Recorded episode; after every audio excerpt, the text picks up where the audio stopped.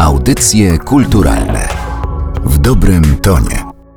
Przy mikrofonie Aleksandra Galant rozpoczynamy kolejne audycje kulturalne. Dziś, no jak zwykle, będziemy zajmować się sztuką, a także zwracać uwagę na to, że stron sztuki, sposobów w jaki ona może się przejawiać, jest bardzo wiele. Myśląc sztuka, pewnie najczęściej pomyślimy o muzyce, malarstwie, grafice, może filmie czy teatrze, może nawet o sztuce użytkowej, ale przyznam szczerze, że o tkaninie jako sztuce innej niż użytkowa rzadko zdarzało mi się myśleć. A jest ku temu świetna okazja, bo jest nią wystawa Sztuka Włókna, a kuratorka tej wystawy, pani Joanna Ląd-Zając, przewodnicząca sekcji tkaniny Okręgu Warszawskiego Związku Polskich Artystów Plastyków, przyjęła zaproszenie i jest gościem dzisiejszych audycji kulturalnych. Dzień dobry Państwu. Zanim powiemy o tym, co możemy zobaczyć odwiedzając Galerię Domu Artysty Plastyka przy ulicy Mazowieckiej 11a, porozmawiamy trochę o tej tkaninie. O tkaninie, która chyba daje takie nieograniczone pole do wyrażenia siebie, wyrażenia świata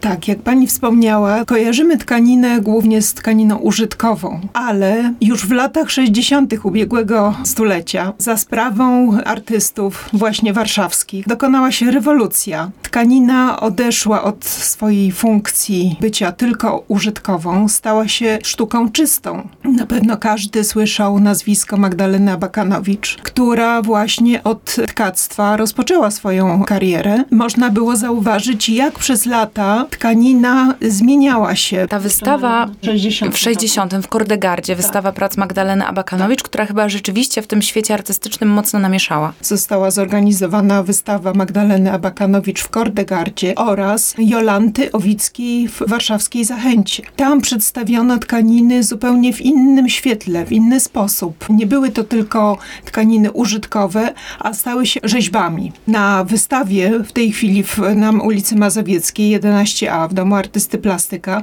możemy również zauważyć tkaniny, które są na pograniczu innych dziedzin sztuki. Jest tam i malarstwo, i grafika. Mówimy o latach 60., to Tak. znaczy wrócę jeszcze na moment do tej Tak. twórczości Magdaleny Abakanowicz i zdaje się, że te lata 60. dla artystów zajmujących się tkaniną były mocno przełomowe, a nawet przyniosły sukcesy. Mam tu na myśli to Biennale w Lozannie. Po wojnie artyści warszawscy zajmujący się tkactwem również nie mieli gdzie się podzieć i y, na warszawskich Bielanach Maria Łaszkiewiczowa otworzyła swój dom i tam stworzyła pracownię, w której to tkała Magdalena Abakanowicz. Zaczyna swoją drogę tkacką. Artyści byli zaopiekowani, bo były przydziały na wełnę i na ma- różne materiały. Mieli różne zamówienia na żakardy, na kilimy i odbiorców. I to wszystko działo się pod auspicjami Okręgu Warszawskiego Związku Polskich Artystów Plastyków i trwało to do roku 65, gdzie później przeniesiono pracownię na ulicę Mazowiecką za, za sprawą ówczesnego prezesa Andrzeja Janoty. Został oddany do użytku Dom Artysty Plastyka i na czwartym piętrze zaistniała pracownia doświadczalna tkactwa artystycznego i skupiała wiele, wiele artystek i artystów, gdzie kontynuowano pracę nad kilimami, nad żakardem już nie, bo nie było ku temu warunków. Natomiast pojawiła się nowa droga. Artyści zostali zaproszeni do lozańskiego Biennale, do Szwajcarii w 1962 roku i tu dokonała się rewolucja.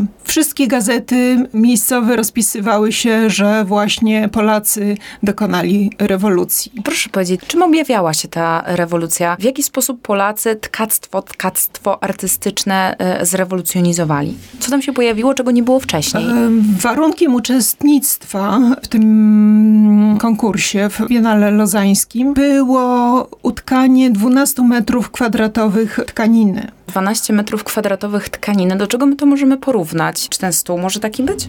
Dużo więcej.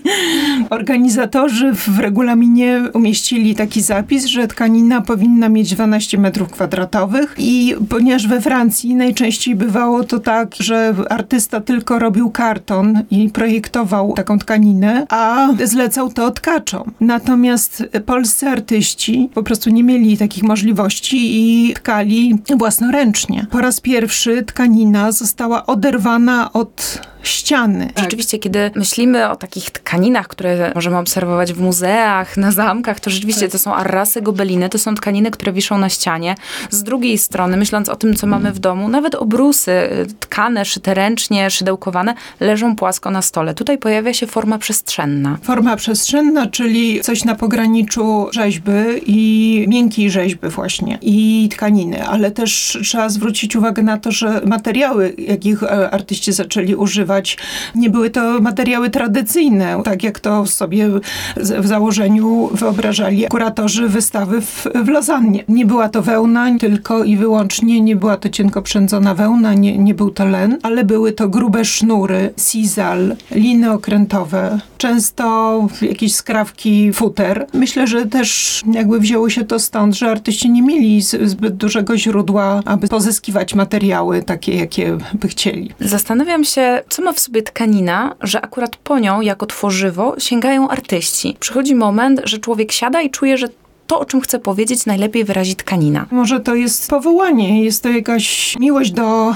materiału, do splotu, do całego procesu tkania, który jest rodzajem medytacji. Medytacji? Większość moich koleżanek, ale i kolegów, i ja sama, kiedy zaczynamy tkać, zanurzamy się w zupełnie oddzielnym świecie. Jesteśmy zupełnie wyłączeni od tego, co tu i teraz, i tylko zajmujemy się tym procesem tkania. I chyba ogromnej cierpliwości to też wymaga, prawda? Wymaga ogromnej cierpliwości i dyscypliny, dlatego że w malarstwie możemy uzyskać szybko efekt.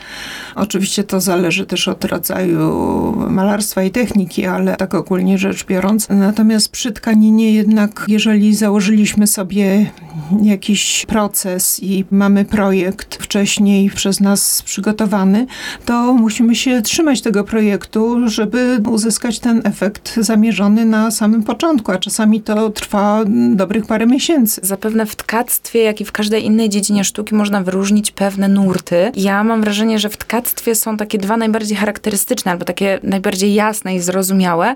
Mianowicie ten eksperymentalny, który trochę bardziej otwiera się na to, co nowe i daje szansę poznania czegoś nowego. I ten, który idzie w stronę tradycji, w stronę tego, jak kiedyś tkano. No bo przecież tkactwo towarzyszy człowiekowi właściwie, no może nie od samego początku, ale od stuleci.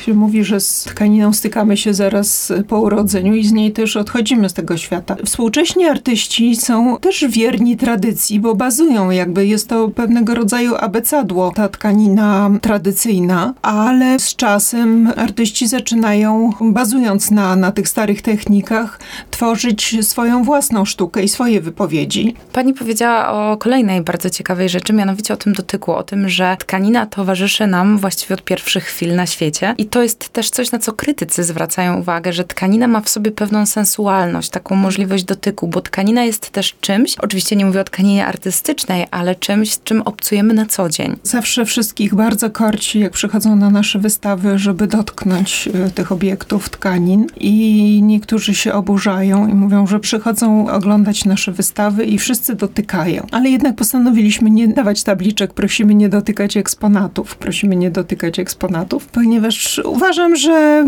nic się nie stanie, jak widzowie przyjdą i będą dotykać, sprawdzać fakturę, jakość wełny. To jest pewnie również odbiór sztuki w pewien sposób. Ważna jest na przykład taka wystawa tkaniny dla osób e, słabowidzących lub nie, niewidzących, bo mogą dotknąć właśnie tej tkaniny, dotknąć obiektów, a materiały, z których artyści tworzą są przeróżne. Jest to wełna, len, bawełna, ale też i drewno, papier czerpany ręcznie, nawet obierki z warzyw, papier taki gazetowy i wszystko to jest przeplecione, czyli użyty jest materiał włóknisty lub na bazie osnowy i wątku.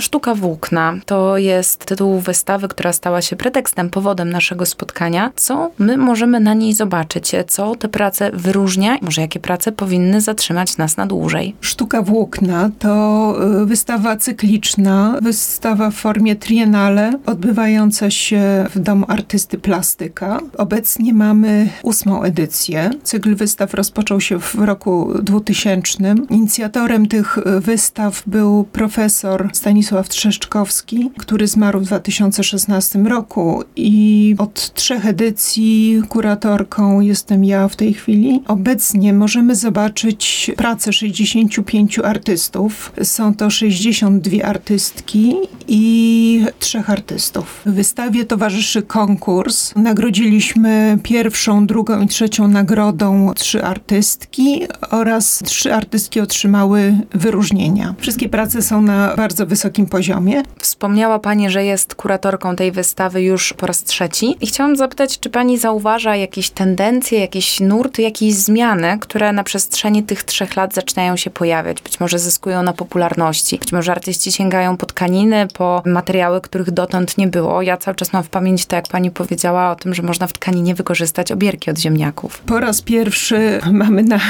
na wystawie obierki od ziemniaków, natomiast również są włóknem, są rośliną, ale są poniekąd włóknem, więc dlatego zostały wykorzystane, ale bardzo misternie połączone są nićmi. To jest praca pani Agnieszki Chrzanowskiej-Małys. Jeśli chodzi o tendencje i nowe trendy, to zauważyłam, że artyści wykorzystują, idą z duchem recyklingu i starają się wykorzystać materiały, które są na przykład nikomu już niepotrzebne, albo oni je gromadzą i wykorzystują po raz drugi. Lub też materiały takie nie, nieoczywiste, na przykład zaciski plastikowe lub rurki z PCW. Na koniec chciałabym zapytać Panią o taką wskazówkę, podpowiedź dla wszystkich tych, dla których tkanina artystyczna, tkanina unikatowa jest czymś zupełnie nieznanym, ale chcieliby temat zgłębić.